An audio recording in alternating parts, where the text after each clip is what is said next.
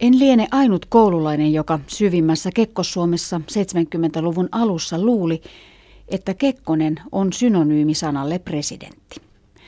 Asia paljastui, kun pohdin kouluaineessa kymmenvuotiaan logiikalla, minkälaisia kekkosia muissa maissa oli.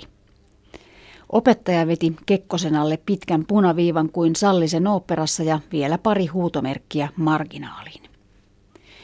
Kirjoitus oli poliittisesti täysin tahaton. Enhän tuohon aikaan luultavasti erottanut edes oikeistoa vasemmistosta, joilla sentään oli eroa kuin yöllä ja päivällä.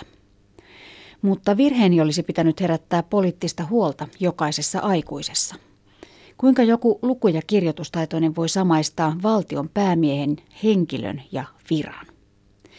No siitä yksinkertaisesta syystä, että Kekkonen oli tuohon aikaan synonyymi sanalle presidentti.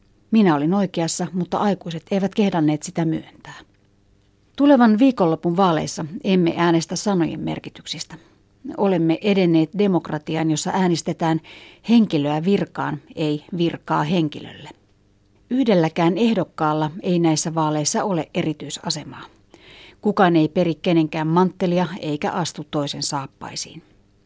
Ehkä vielä nykyinen presidentti nousi kumpujen yöstä naisena Kekkosen ja kylmän sodan varjosta, mutta näissä vaaleissa äänestyskoppiin astuu nyt kokonaisia sukupolvia, joille nainen on automaattisesti yhtä pätevä kuin mies, ja Kekkonen on vain kalju kaljujen joukossa, paitsi että sillä oli hienot silmälasit, varsinkin niissä vanhemmissa valokuvissa.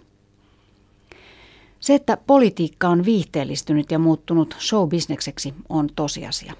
Kaikkia se ei miellytä. Toisaalta juuri presidentinvaaleissa, joissa puolueen rajoja yritetään kaikin keinoin häivyttää, show on ainut keino erottua. On rakennettava rooli. Siihen tarvitaan avuksi konsultteja ja vähän hulluutta. Siksi en ole järkyttynyt Pekka Haaviston jyrkistä kommenteista eläinaktivismia vastaan, en Paavo Väyrysen kruunupääfantasioista, enkä Sauli Niinistöstä köyhän ja yksinäisen asialla. Itse asiassa ainoastaan näillä keinoilla pärjää. Asialinjalla edenneet ehdokkaat näyttäisivät saavan kasaan hädintuskin 5 prosenttia äänistä, kun taas rändätyt kollegat noukkivat ääniä roolihahmonsa voimin vastustajan laarista.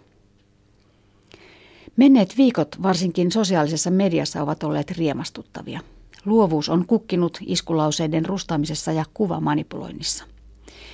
Kieliposkella on haettu ehdokkaille sopivia vastineita populaarikulttuurista.